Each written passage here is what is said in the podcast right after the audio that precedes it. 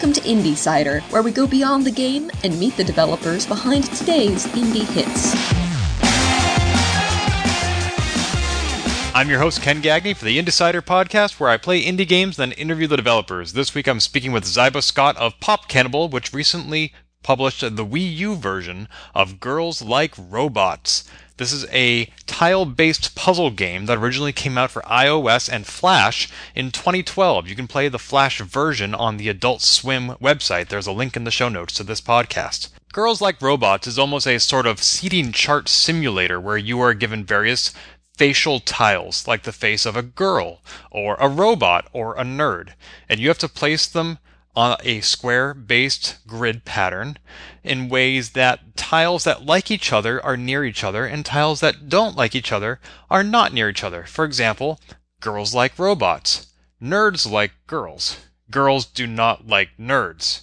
So there is a fine balancing act. The layout of each stage changes, the number of tiles you get for each stage changes, and the backdrop and environment changes quite a bit. There's often some frenetic activity going on. There's a sort of a narrative thread where these tiles represent students at a school and they go on various activities and field trips. This doesn't actually affect the gameplay, but what you see going on around the grid is very often very intriguing and very strange. The soundtrack is also not typical for a game like this, but it is fantastic.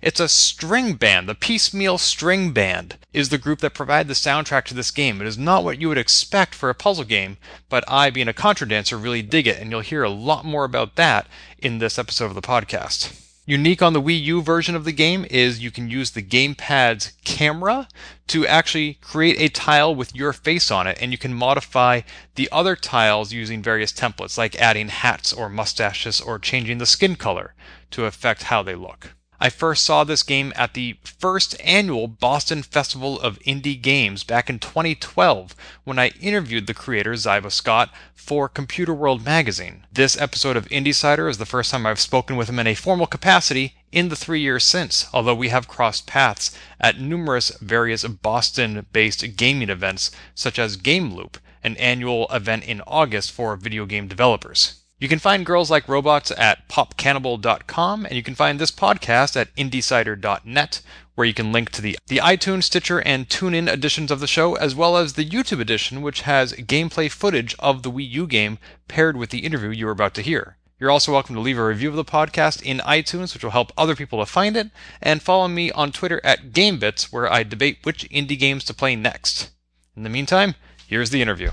Today I'm speaking with the creator of Girls Like Robots and the founder of Pop Cannibal, Mr. Ziba Scott. Hello, Ziba. Hello. How are you this evening? I am well. How are you? Excellent. Congratulations on the Wii U release of your 2012 iOS game, Girls Like Robots. Thank you very much. Only uh, three years later. so obviously this game has been around for a while. It's seen a couple of different permutations and platforms. What is it like to work on various iterations of the same game over such a prolonged period? It becomes uh, more of sort of a technical exercise and a marketing one than a, a, game design one at that point when the game's design is, is pretty much settled. Though we did do some new stuff with the Wii U. Um, unfortunately, I love technical exercises. It sort of, I think it, uh, it's been a nice tour through Unity and its capabilities. You know, Unity advertises all this crass cross-platform capabilities. So uh, I've tested it out. So this isn't an issue of you just wishing this thing would die so you could move on. You actually enjoy the different uh, the variations of challenges and difficulties that it, the various stages of its evolution present. Well, you know, three years after the original publishing, and you know, a full year earlier that developing So, you know, I have to make a commitment to being positive about it and, and not getting in that spot where I'm I'm angry at it. Um, I mean, at this point, yeah, I'm very ready to move on. But uh, you know, there was a lot of uh, forced but also sincere optimism about yes, let's let's do girls like robots once again. Because I imagine each version gives you the opportunity to iterate upon it and you know make it into the game you want it to be, but for some reason we're not previously able to. Well, interesting. So you know we started with iOS, um, and then actually started developing the the first version was actually um, well it's PC, and then I went to Android was the first full version, but I never released Android, but I developed on it because it was just easier than iOS. Uh, then iOS um, did a Flash version, PC, Mac, Linux, um, and uh, an unreleased BlackBerry version. And all those were really pretty much the same in terms of design. I didn't change too much, just a very few tweaks um, until we got to the Wii U one, and that's where we really, uh, for what I think is probably the finale, went nuts and, and added a, a lot of stuff. Oh, sorry, Windows Phone. Microsoft actually paid me to add a significant new features to Windows Phone version. Wow, that's impressive.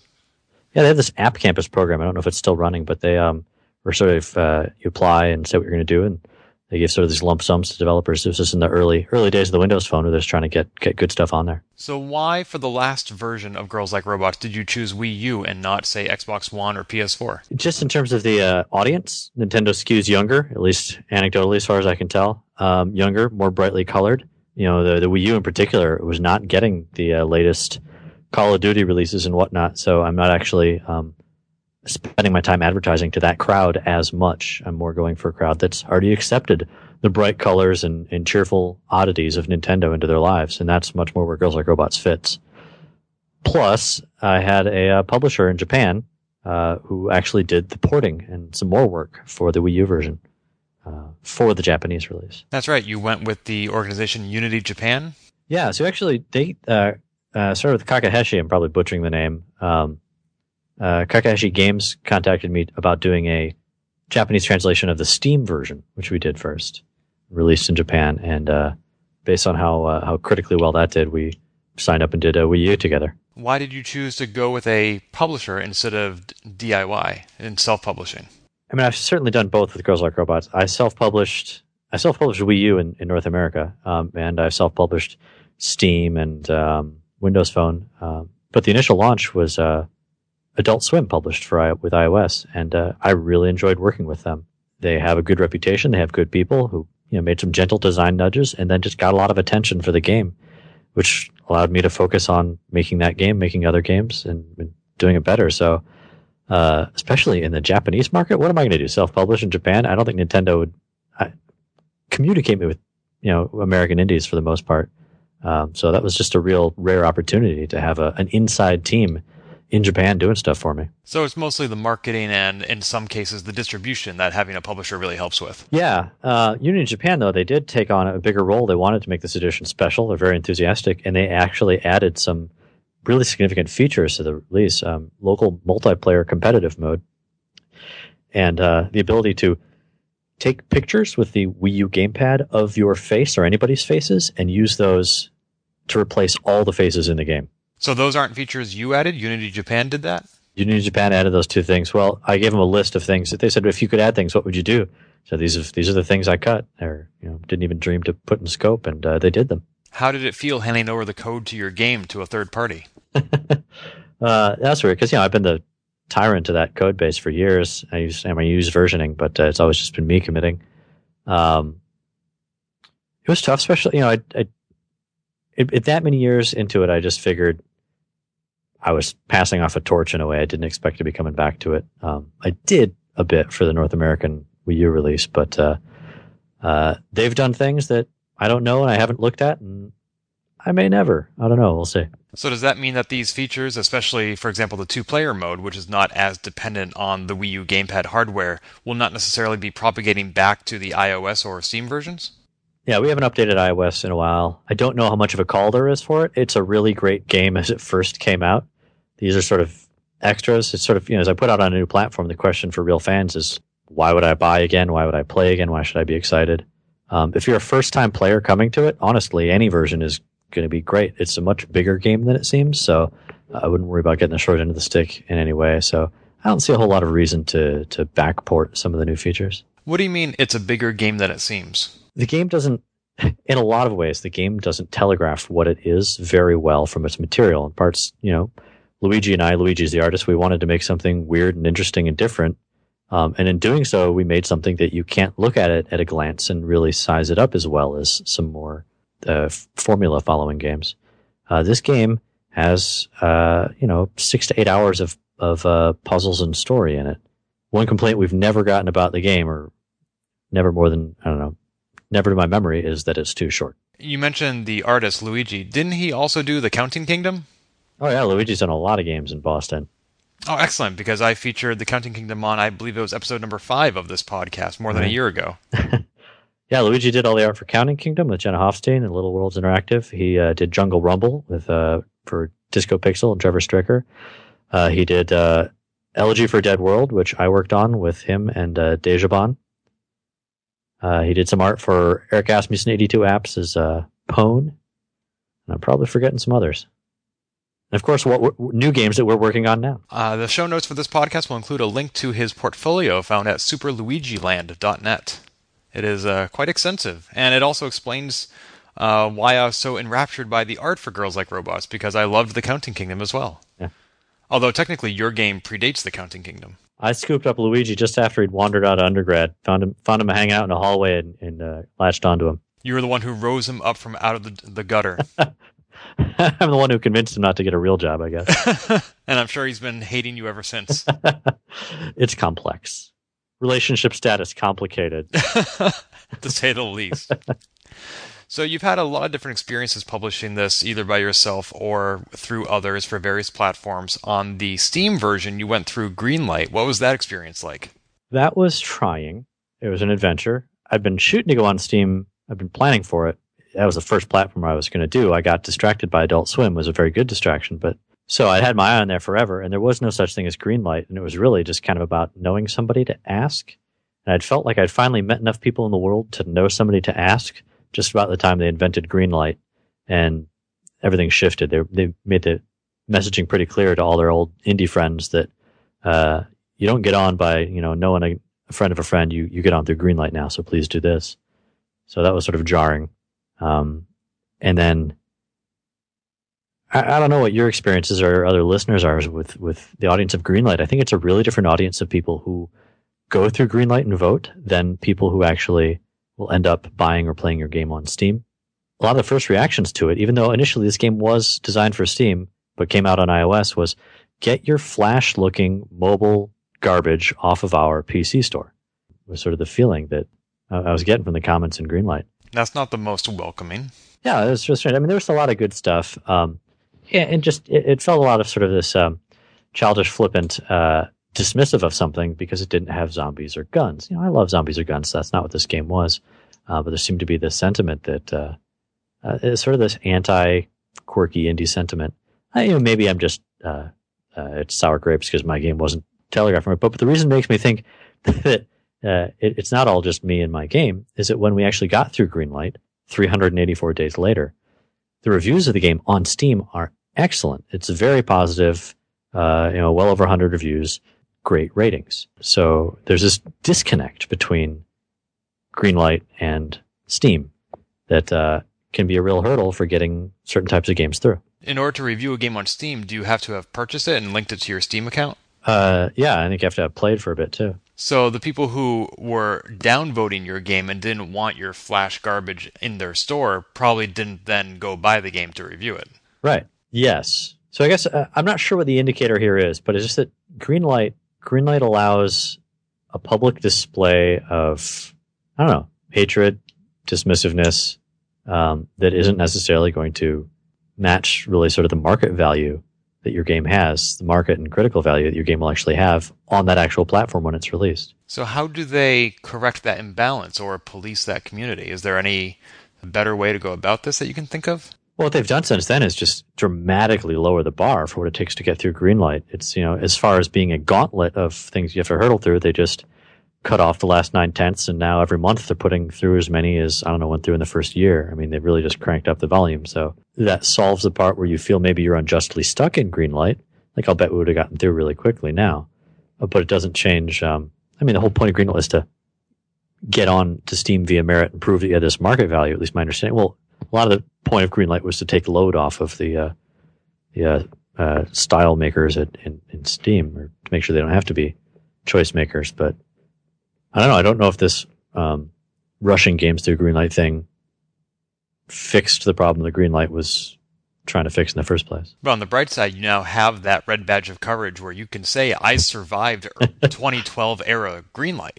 Right. My favorite comment that I always hold is, is my memory of that is, is someone was just so angry at the game's existence that their comment was something like, "Those robots better be dildos because this game is didlos," and they were so angry they couldn't spell dildos right the second time. Wow, that is some rage right there. Yeah. Impressive. 384 days, really? Yeah. That's it's the it was the 13th best reviewed game, iOS game of all 2012. Like, so it was like critically, and I had all these quotes and stuff to go with it, and I had all these reasons for people to believe in it. Being a well, a huge critical success on mobile did nothing in terms of impressions on, on Greenlight. And there were probably several hundred, if not thousands, of games released in 2012. So to, to be the 13th is saying a lot. It's like above, right above like Angry Birds Star, right above Fieldrunners 2, actually. Wow, really? Yeah. That's pretty good. And and that is as ranked in the iOS store? No, that's uh, Metacritic. Oh, so, okay. You know, take that with a grain of Metacritic salt. yeah, okay. I do I do see that list here now. They have I think Bastion is number one. Oregon Trail Director's Cut is on here. Yeah, and there you are, thirteenth. Nice. There also may be some luck. I think there may be some ties, and I just alphabetically hit above the others, but I'll take the 13. Don't question it, man. Don't question it. Just be happy with what you got. I have some questions that aren't necessarily unique to the Wii U version, but this is a very intriguing game, and I can't help but wonder. It has a very quirky sense of humor, as evident by some seemingly bizarre contexts and environments. Like, is what's the game they're playing? It's not volleyball. It's Chicken Bomb.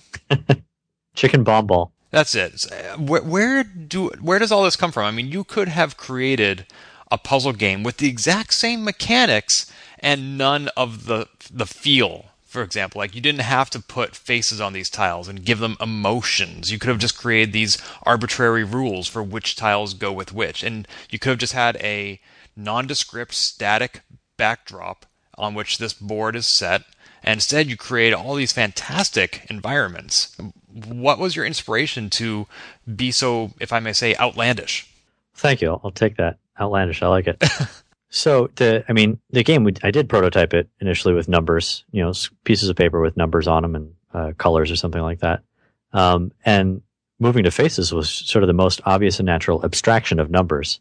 Faces and emotions are just a, a, a memorable, intuitive abstraction built into our, you know, our, our genes, uh, to help us, uh, judge these situations. So that worked really well.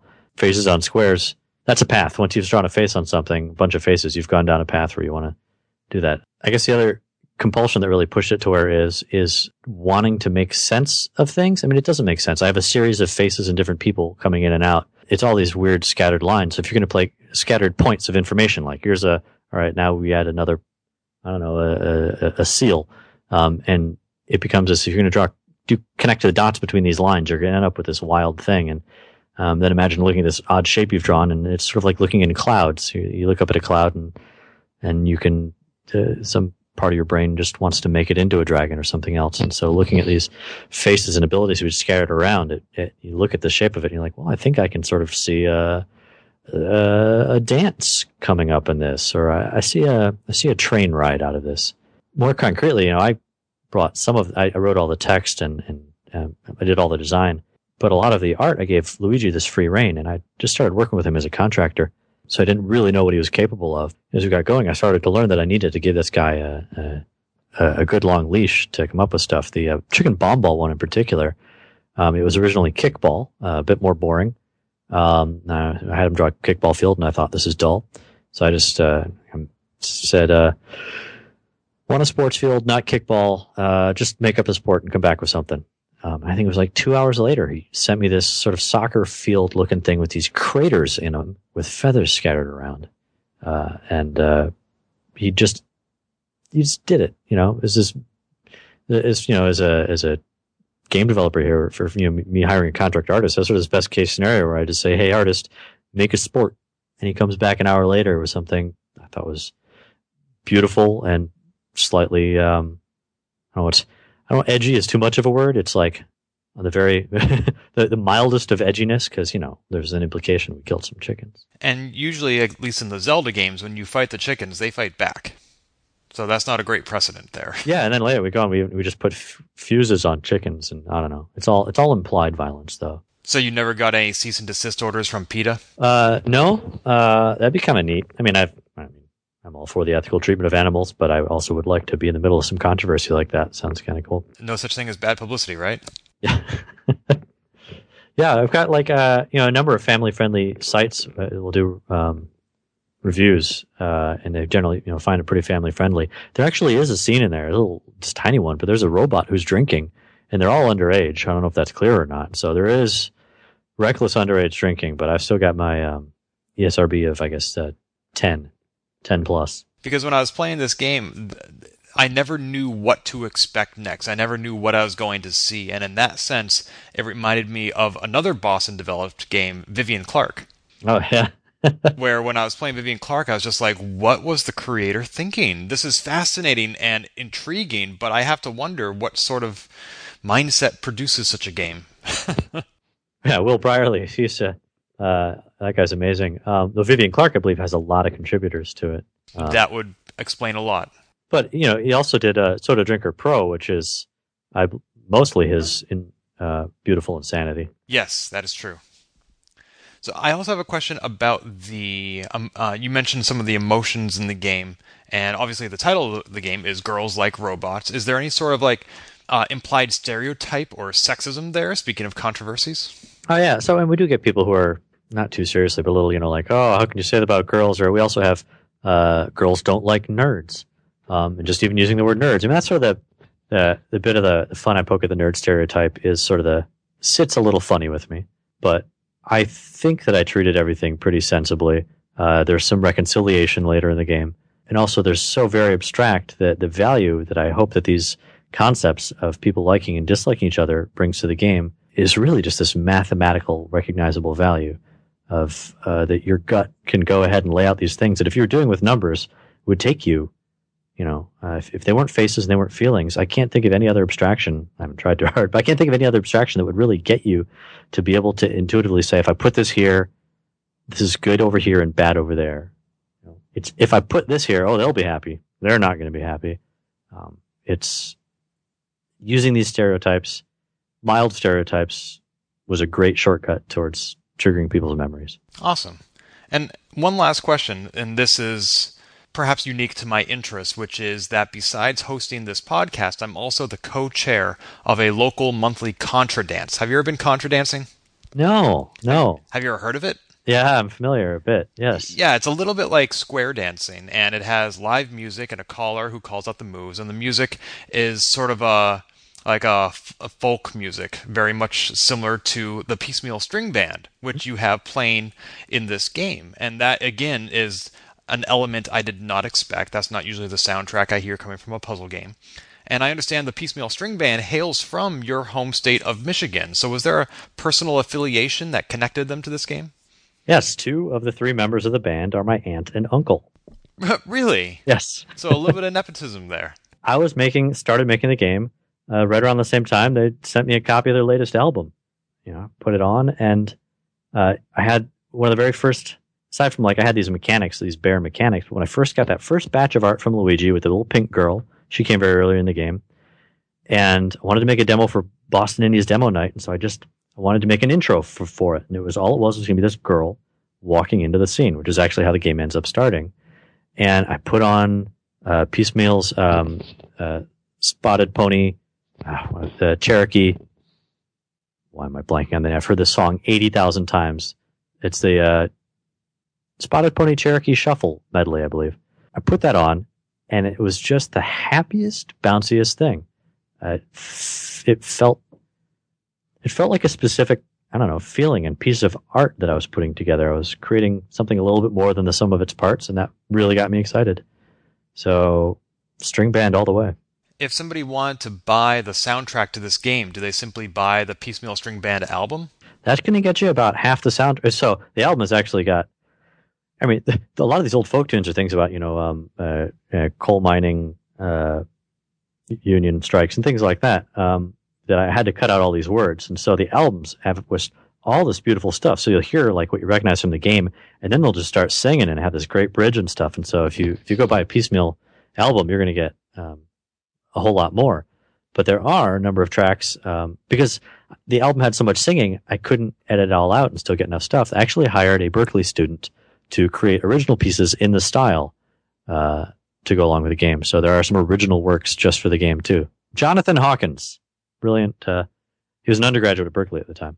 And his work can only be found in Girls Like Robots. In Girls Like Robots, or the soundtrack was once sold at a Expo in Japan. So if you were there, you might have got a copy. And if I wasn't, I'm SOL.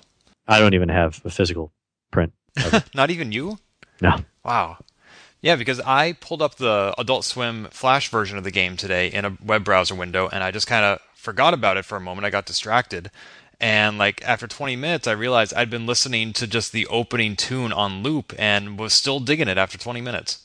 After five years or however long it's been, I'm a little, little down on it, but still, uh, the, when I get to the part where actually the rest of the words are too, that's I guess that's sort of my secret pleasure. Everybody else, most you know, most people around in games haven't heard the rest of the album, so I get the secret. I hear the songs and I get to. Oh, I should say I don't know if you got to the the. Uh, not many people did, so no offense if you didn't. The very last, uh, the the end of the game. Did you beat it? Not yet. I have the stats. It's not unusual. it's more unusual to beat it because, like I said, it's a long game. Um, but I actually saved my favorite song on the album to play in its entirety uh, over the credits, and it has uh, full lyrics and everything. So that's the uh, that's the treat at the end of the game. Oh, excellent. And I was just briefly Googling while you were answering that question, and I discovered that this amazing band also played your wedding. Yeah, well, yeah, of course, there. That was. How is that Googleable? it, you you mentioned it in a Steam forum two years ago. Wow, I I apparently just share a lot. Yeah, yeah. No, they were. Um, uh, of course, they were there, and uh, uh, we hadn't actually planned live music, uh, but I should have known better. I know, my, knowing my family, they. Uh, my dad's also uh, very talented, versatile musician, and my then future and brother-in-law. Uh, um, anyways, music just popped out of the woodworks. Uh, so really, this this the soundtrack to Girls Like Robots is like just like the rest of the game, really personal and part of my life to me. That's really awesome that you were able to incorporate so many elements of your life into a product that ended up being so successful. That must be very gratifying. Yeah, uh, makes me uh, want to do it again. Maybe not this exact game again. I think you've done that. But what is next for Pop Cannibal? Well, after Girls Like Robots, we did Elegy for a Dead World, which was also a lot of personal stuff in. We did it with Dejobaan. That was a lot of fun. Um, and right now, Luigi and I have been working on for uh, I don't know, a bit under a year um, a game about sailing. It's called Make Sail. It's a 3D third person perspective where you actually find uh, and grab bits of floating wood and, and debris and pull it together to make a sailboat that you ride along to more islands and more adventures and more pieces and parts and power ups. And when can we expect to play that? Oh, that's a good question. It's probably not going to be done for somewhere between six months to a year and a half, but, uh, you know, excellent local Boston insiders like yourself may be able to get a copy uh, before the year's out if you if you want to beta test the uh, the magic. Excellent. And if not, I'm sure that our listeners can look forward to seeing it at Boston FIG 2016. That'd be fun. it's just around the corner. It'll be here before you know it. It's September 2016 at MIT. Ah, awesome. Well, Ziba, thank you so much for talking to us about Girls Like Robots. It's been fun seeing this game evolve. You were just demoing it when I first met you at Boston FIG 2012, and I interviewed you for Computerworld. And here we are three years later, still talking about it. It's been a great trip. thank you. That's been a great trip, and I look forward to continuing it um, with different topics than Girls Like Robots. This has been Indie a GameBits production. Find more episodes, read our blog, or send feedback at indiecider.net.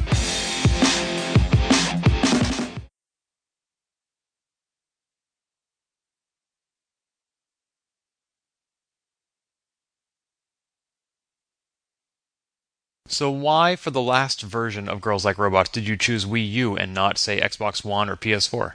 Um, lots of reasons. Um, let's see. Blanking. God, there must have been some reason.